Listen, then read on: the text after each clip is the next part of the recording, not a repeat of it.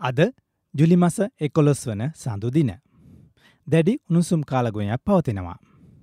ඒ අතරට සුලිසුලං ඒවටත් සූදානමන තිබෙනවා වගේ. ප්‍රයසම්වෙමු. ආයිබෝවන් ඔහායෝගසෑමස්. පසුගිය ජුනිමස හටගන්නා සුයු නම් වැසිකාලය එතරම් දීර්ග නොවූ අතර මුළුමනින්ම උණුසුම් කාලය ආරම්භුනා වගෙයි. මගේ හැඟීම අනුව ශ්‍රී ලංකාවට වඩා ජපානයේ උණුසුම් කාලයේ දැඩි බවක් ඇති බවයි පෙනී යන්නේ. ශරීර උස්නත්වයට වඩා වැඩි පරිසර උස්නත්වයක් ඇති විට එලිපහලියේ නොගැවැල්සෙන ලෙස ජපාන් රජයේ කාලගුණ අනතුරු කාලගුණ ආයතන අනතුරු අඟවා තිබෙනවා. ශරීරයට ඇවැසි ලුණු ප්‍රමාණය දහඩිය මගින් ඉවත්වීම නිසා සමතුලිතතාවය රැක ගැනීම පිණිස ලුණු එකතු කර ගැනීමටත් අමතක නොකරන්න. මම නම් ප්ලේන් යෝගට් කනවිට සීනි සහ ලුණු සල්පයක් එකතුරගෙන කනවා. රසයි. ඔබත් අස අතදා බලන්න. එෆම් තරංග හැත්ත හැදසම් පවසේ අදත් ලංකාරසාංග සිංහලට සිටහන ඇරඹුණා කොකොල සේවයටයි ඔබ මේ සවන්දමෙන් සිටින්නේ. මේ ඔනුසුම් වෙලාවේ අදත් බුදුගුණගී කිහිපයක් සමඟ තොරතුරු ඉදිරිපත් කරන්නම් සවන් දෙන්න රැඳී සිටින්න මම සිරිනන්ද සමඟ. මේ වෙලාවේ ශ්‍රී ලංකාය පොත් පතලින් පුවත් කිහිපයක්. මැලේරියාව හිස ඔසවයිද. මැලේරියාව යළ හිස එසවීමේ තර්ජනයක් පවතින බව සෞඛ්‍ය අංස පෙන්වා දෙයි.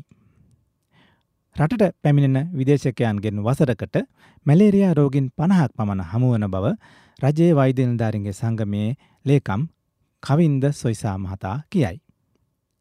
වර්ස දෙදස් දාසේදී ලෝක සෞඛ්‍ය සංවිධානය මගින් මැලෙරියාවට තුරං කිරීම සඳහා ශ්‍රී ලංකාවට සහතිකය ලබාදී තිබූ නමුත් දැන් යළි මැලේරියාව ප්‍රචිතලවීමේ තර්ජනයක් පවතින බවද මැලේරියා විසබීජ රැගෙන පැමිණෙන විදේශකයන්ගෙන් රෝගය පැතිරීමේ තර්ජනයක් තිබෙන බවද වෛද්‍ය සොයසා මහතා ප්‍රකාශ කර තිබුණා.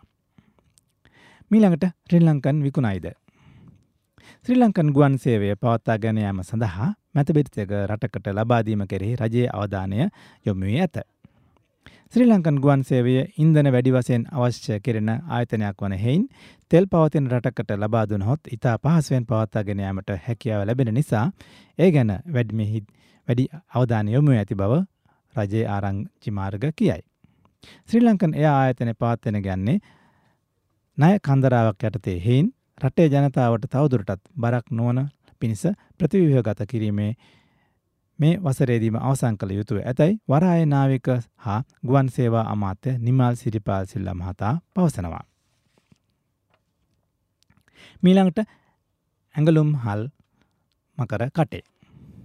සුළු හා මධ්‍ය පරිමාණ ඇඟලුම් කම්හල් දෙසියක් පමණ ඉන්දන හිඟය හා විදුලි කප්පාදුව ඇතුල් ප්‍රශ්න හේතුවෙන් කඩා වැටීමේ බරපතල අවදානක් මතුව ඇතැයි වාර්තාවේ. මහා පරිමාණ ඇඟලුම් කම්හල් බොහොමයක් ඩොලර් ගෙවා සිපෙට්කෝ හෝ IOC ඉන්දන පිරහුම් හයිල්වලින් ඩිසල් ලබා ගත්තද සුළු හා මධ්‍ය ප්‍රමාණය ඇංගුලුම් කම්හල් සාමාන්‍ය ඉන්දන පිරහුමල්වලින් ඉන්දන ලබා ගැනීමේදී අද දවසේ බරපතල දුස්කරතාවන්ට මුහුණදීමට සිදුව ඇති බව ඒ අබ්බද්ධ ඇංගුලුම් ආයතනය සංසදයේ උපසභාපති ෆිලික්ස් ප්‍රනාන්දු මහතා පවසයි.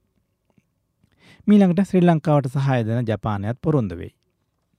ජාත්‍යන්තර මුල්ල අරිමුදල සමඟ ආරම්භ වී ඇති වැඩසටහනට හා සංහර්ධන කටයුතු වෙනෙන් ශ්‍රී ලංකාවට සහය වන බව ශ්‍රී ලංකා තානාපති හිදෙකි මිස්සුකොෂි මහතා කොළඹ කොටුව ජනපති මන්දිරයේදී හමුව අවස්ථාවේදී ජනාධිපති කෝටාපය රාජපක්ෂ මහතාට පොරොන්දු වී තිබේ.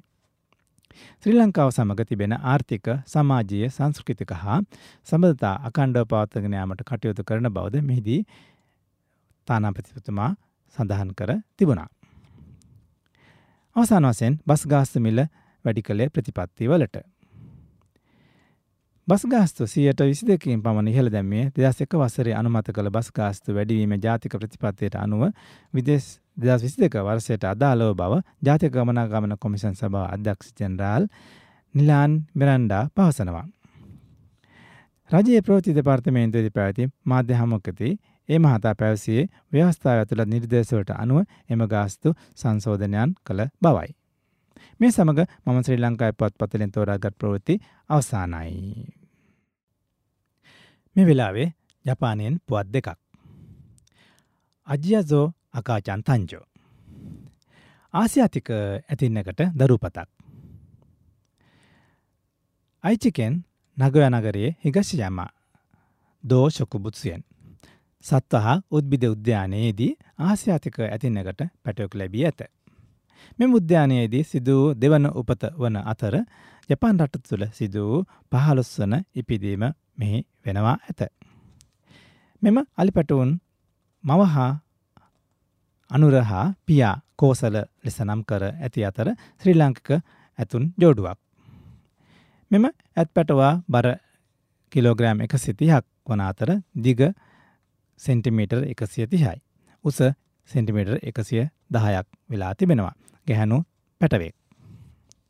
දෙදස් හත වසරේ මවපිය ඇතුන් ජපානට ගැනවී තිබෙනවා දෙදස් දහතුන වසරේදී සකුර නමින් පැටෝක් ලැබී ඇති අතර මෙම සත් උද්‍යානයේ ඇති කරන ආසියාතික ඇල්ලුන් අලින් මේ අතර පස් දෙනෙක් ලෙස ගණන් බලා තිබෙනවා. මිළඟට වඳුරු උනට එන්නතක්. වඳුරු උනට එන්නතක්. දැනට යුරෝපා රටවල් වල පැතිර යමින් තිබෙන වඳුරු උන රෝගය. මේට ජපන් භාෂාවෙන් සරුතෝ කියලා කියනවා. නැවතත් ලෝකය පුරා පැතිරයාමන වසංගත රෝගයක් වෙයිද කියා බොහෝ රටවල් අවධානයෙන් සිටි. මේ දක්වත් ජපානය තුළ මෙම රෝගින් හමුවී නැතත් එසේ සොයාගන්න රෝගින් වෙනුවෙන් පිළියමිදිදීමක් ලෙස තෝකියෝ අගනුවර පිහිට ඇති ගෝලිය සෞඛ්‍ය හා වෛද්‍ය විද්‍යා ජාතික මධ්‍යස්ථානය විසින් පරීක්ෂණ ආරම්භ කර තිබේ. මෙහිදී සායනක පර්යේෂණ වගේම කලාතුරකින් හෝ වඳුරුවන රෝගින් සොයා ගතහොත් ඔවුන් හට ලබාදීම සඳහා වසූරිය රෝගයට ලබාදෙන වසූරිය වෛර් ප්‍රතිවෛරස් අවසද පිළිබඳවද පර්යසන සිදු කරන බව සඳහන්. වඳරුවන්න සඳහා වසූරිය එන්නත ලබාදීමෙන් එහි ප්‍රතිඵලය සියයට අසූ පහකි. තවද වඳුරුවන්න වලක්වා ගැනීම පිණිස වසුරිය වසූරිය එන්නත ලබාදීමට පුළුවන් දන හැකියාව පිළිබඳවද සෞඛ්‍යමත්තන්සය උපදෙස් ඇතිව පරීක්ෂණ කරගෙන යන අතර මේ සඳහා ඇමරිකාවින් ස්පාදිත මුවින් ගත හැකි බෙහෙතක් භාවිතයට ගනු ලබන බවද පැවසෙනවා. මම මේ සමගම ජපානයේ පුවත්පත්වලින් තෝරාගත් ප්‍රෝති මේ සමඟ අවසාන කරන්නම්. දැඩි රස්නෙන් නැතිලෙඩ හැදෙන්න්නත් පුළුවන්. මේ දස්සල උස්නත්වය ඉහලයි. ඒ නිසා දහදිය පිතිවීමත් වැඩි. මේ දිනවල පවතින උස්නාධික කාලගුණ නිසාවෙන් කුඩා දරුවන් වැඩි වශයෙන් වෛද්‍ය ප්‍රතිකාර සඳහා යොමුවීමේ ප්‍රවණතාවක්ද පවතිනවා. අපිට ඇන්දෙ ඉදහිට ජපානයේ පාසල්වලත් මේ වගේ ලෙඩරෝග හැදී එවිද හෝරෝහල්ලට ගෙනගිය අවස්ථාත් දකින්න ප්‍රෝතිලින් දකිට ලැබුණා. උස්නත්තේ වැඩීම හේතුවෙන් කුඩා දරුවන් අතර පහතරෝගී ලක්ෂද දැකිය හැකි වෙනවා. හිසරුදාව ඇඟපත කැක්කුම සිරුරට වෙනදාට වඩා දැඩි වෙහෙසකර ගතියක් දැනීම නිදිවත ගතිය හා උදාසිනත්වයක් දැනීම ආදිය ගන්න පුළුවන්. මැරතන් තරංගාදී ක්‍රීඩාවලට ඉදිරිපත්වන ධාවකයන්ද මේ කාලයේදී බොහෝසයෙන් සැලකිලිමත්වීමට අවශ්‍යයි. දැඩි උස්නත්ව හමුවේ නිසි ජල ප්‍රමාණයෙන් ඔබේ සිරුට අපහසත් නම් තාප කම්පන තත්ත්වය හිට ස්ට්‍රෝක් ඇතිවීම අවධානමක් පවතිනවා.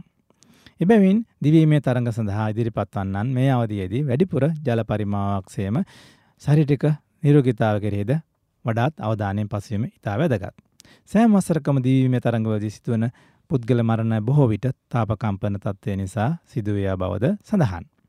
ඒ නිසා උස්නත්වය ඉහළයාම කාරණය කුඩා දරුවන්ට මෙන්ම වැඩිහිටියන්තද පොදුවක් බව පොදුවක් වන බැවින් සියලු දෙනාම පිළිබඳව දැනුවත්වීම අත්‍යවශ්‍ය වෙනවා. පාසල් යන ඔබේ දරුවාට පාසල් කාලය ඇතුළදී පානය කිරීම වතුර බෝතල් එහෙම නැත්තම් ඔච්චා යැවීම සුදුසී. එමගින් දරුවා කාය වෙහෙසා කෙතරම් ක්‍රියාකම්වලට නියත ලියලුනත් සිරුරට අවශ්‍ය පරිදි ජලය ලැබෙන බැවින් විජලන තත්ත්වයට ගොදුරු වෙන්නේ නැහැ. එසේම මේ දිනවල කුඩා දරුවනුවට දිනකට දෙවරක් උදේ සහ දවල්වන අවස්ථාව නෑවීමටද ඉදා අවශ්‍ය වෙනවා අපි ශවර් කරන්නත් පුළුවන්. අපේ රටේ තවමත් මෙවැනි මිත්‍යා මත තියෙනවා ඒකන් මිත්‍යා මත කීවේ දවසට දෙවරක් තබා ළමයින්න දිනපතා නෑවිමට දක්වන්නේ දැඩි බියක් නිසා ඒ උණුසම දැනෙන කාලවලදී විශේෂම අනවශ්‍යභයක් ඇති කර නොගෙන එය පරිදි කටයුතු කිරීම අවශ්‍ය වෙන බවයි කියන්නේ. අධිකුස්න රසනයට මුහුණ දෙන පරිදි පිරිසිදු සරල ඇඳුම් භාවිතද ඉතාම සුදුසෙයි. දහඩිය උරාගන්න කපු ඇඳුම් භාවිතයට හුරුවන්න. පාසල් පද්ධතිය තුළවත් දරුවන්ගේ ක්‍රියාශීල්ජිතය මෙවන් වකවානුවල්දී කඩාන්න වැටී පවත්තාගෙන යාම දිසා නිල ඇඳුමට හානියක් නොවන පරිදි සරල ඇඳුම් භාවිතයකට දරුවන්න හුරු කළ හැකි. වැඩිහිටිය ඔබද රස්නය අධික දහවල් කාලයේදී හිරිවෙලියට නිරාවරණය වනවා නම් කුඩයක් හෝ හිස්වැසුමක් අවකන්නාඩියක් පැල්දීමත් පීඩාකාරී හිරිවෙලියෙන් සමසුරකින ආලේපන වර්ගය භාවිත කිරීමටත් අමතක නොකරන්න. එබැවින් වෙදරට වඩා පිරිසු ජලය ඒවගේ මහිමත ඔච්චා පානය කිරීම වැඩිපුර පාවනය කිරීමත් දිනපතා දෙවරක් ස්නාන කිරීම සරල කපු ඇඳුම් භාවිතයට හුරුවීම ඒවගේම දීර ජාති පානය කිරීම දෛනික පුරදක් බවට පත් කරගන්න. ඒවගේ පෙර පරිදිම ඔබගේ දෛනික ජීවිතයට අනුගන්නම කරමින් පෝෂණීය සමබල ආහාර වෙලක් ගැනීමටත් අමතක නොකරන්න කියලා කොළඹ රිජ්ජ ආරයා ළමාරෝහලේ ළමාරෝග පිළිබඳ විශේෂඥ වෛද්‍ය දීපාල් පෙරඩා මහතාගේ ලිපියකින් තමයි මේ අවස්ථාව මම මේ ලිපිය තෝරා ගත්තේ. දරුවන්ගේ මන්ද පෝෂණය වාර්ධාගත ලෙසද ඉහලට. ආහාර හිඟය නිසා දරුවන් මන්ද පෝෂණයට ගොදුරීමේ සියයට විස්සකින් පමණ වැඩි වී ඇතැයි මං කලින්කී කොළඹ රිජ්‍ය ආර්යාරෝහ ළමාරෝහලේ ළමාරෝග පිළිබඳ විශේෂඥ වෛද්‍ය දීපල් පෙරට මහතාගේ ලිපියක් තමයි මම මෙහිදී තෝරා ගත්තේ. කොළඹ රිජ්‍ය ආර්යා ළමාරෝහලට ඇතුළත් කරන ළමයින්ගේ 15වත් 20 අතර ප්‍රමාණයක් මන්දපෝෂෙන් පෙළෙන බව හඳුනාගෙන තිබෙනවා. මේ සම්බන්ධයෙන් තවදුරටත් කරුණු සොයා බැලීම සඳහා විශේෂ පරීක්ෂණයක් ආරම්භ කළ බවද රටේ ආර්ථික තත්ත්වයේ හමුවේ දරුවන්ගේ පෝෂණ මට්ටම ඉතාම විශාල වශයෙන් පහළ වැටෙමින් පවතින හේයින් මත්පැන් සිගරට් වගේම වැය කෙරෙන මුදල දරුවන්ට බිත්තරයක් හෝ වෙනත් පෝෂිත ආහාර ලබා ගැනීම දීමට කැප කරන්නයි මව්පියන්ගේ විශේෂ ඉල්ලීමක් කරන බවද දීපාල් පිරට මහතා පවසනවා. එක් සිගරැට්ටුවක් සඳහා වැෑ කෙරෙන මුදලින් දරුවන්ට බිත්තර දෙකක් මිලදෙන හැකියාව පවතින පවතින බවයි. ආහාර හිංගේ නිසා නීමිත පෝෂ ප්‍රධාර්ථ අවශ්‍ය ප්‍රමාණ නොලැබෙන තත්ත්වයක් පවතින හෙයින් දරුවන් මන්ද පොසිට්න ගොදුරවීම සීග්‍රයෙන් වැඩිවන තත්ත්වයක් පෙනෙනට ඇතැයි පැවසූ වෛද්‍යවරයා දරුවන්ගේ පෝෂණ ගැන මේ අවස්ථාවේදී මව්පියන් දැඩි අවධානය යොමු කළ යුතු බවද පෙන්වා දුන්නා. මන්ද පොසෙනට ගොදුරුවන දරුවන් පහසුවම වෙනස් රෝගවලටද ලක්වන බවද මෙහිදී සඳහන් කරන්න පුළුවන්. වත්තපිටිය වැවෙන කොළවර්ග පලාවර්ග මේ අවස්ථාවේදී දරුවන්ට වැඩි වශයෙන් ලබාදීමද ඉතා වැදගත් බවත් විශේෂයම මුරුංගා කොළ දෛනික ආහාරවලට එකතු කර ගැනීමෙන් ඉන් පෝෂ පදාර්ථ රැසක් ලබාගත හැති බවත් පැවසෙනවා. ආර්ථික අර්බුදය හමුවේ සිය ගෙවත් එලොල පලාවර්ග කිරීමට වගා කිරීමට දෙමපියන් වැඩි උනන්දුවක් උනන්දුවීතු බවද පෙන්නා දෙන අතර පාසල් දරුවන් වෙනුවෙන් විශේෂයෙන් පෝසවැඩ පෝෂණ වැඩසටහන් දීපව්‍යාත්ව ක්‍රියාත්ම කිරීමද මේ මොහොතේ වැදගත් බව විශේෂත වෛද්‍යවරයා තවදුරටත් සඳහන් කර තිබුණා. මේ දවස්වල විශේෂයෙන්ම ශ්‍රී ලංකාවේ ආහාර ප්‍රශ්නය විවිධ ගැටලු තිබෙන නිසා ඒවා දැනගෙන අපි දරුවන්ගේ අවශ්‍යතාවය පිළිබඳවත් අවධානය යොමු කරමින් විශේෂයෙන්ම ජීවත් වෙන්න ඕන කාලයක් කියලා තමයි මම මේදී තවදුරටත් හිතුනේ. මම මේ අවස්ථාවේ අද තෝරාගත් මේ ලිපි මේ ලිපිය මේ අවස්ථාවේ මෙයින් අවසන් කරන්නම්. ඇසල පුන් පොහොය දිනය ලබන 14 14 වන දිනට යෙදී තිබෙනවා. ඇසල පොහොය කිව්වම ශ්‍රී ලංකා ඇසල පෙරහැර උත්සව අපේ මතකෙට නැගෙනවා. රසවත් ගීත තොරතුරු සමගින් හෝරාවකට ආසන කාලයක් ගුවනින් එක් වූවා. තවත් සතියක FM තරංග 70 හැදසපා ඔස්සේ ගෙනෙන ලංකරස්සං වැඩසටහනට සමඟ FM කෝල සේවයෙන් හමුවමු. දැඩි උණුසුම් කාලය තවත් ඉදිරියට වලපාන බවයි පැවසෙන්නේ. තැනට අනුව මාස්කක භාවිතා කිරීම නොකිරීම තෝරා බේරාගෙන වෛරස් වලනුත් උණුසුමනුත් බේරි ජීවත්වෙමු. දහඩිය නිසා පිටවන සිරුවට අවසි ලුණු ප්‍රමාණය ගැනද අවධානය යොමු කරන්න. සැමට සාමකාමී සිසිල් නිරෝගී වාසනාවන්ත දිනයක් සතියක් パテミ。ママセルなんで良い一日を。相棒ワン。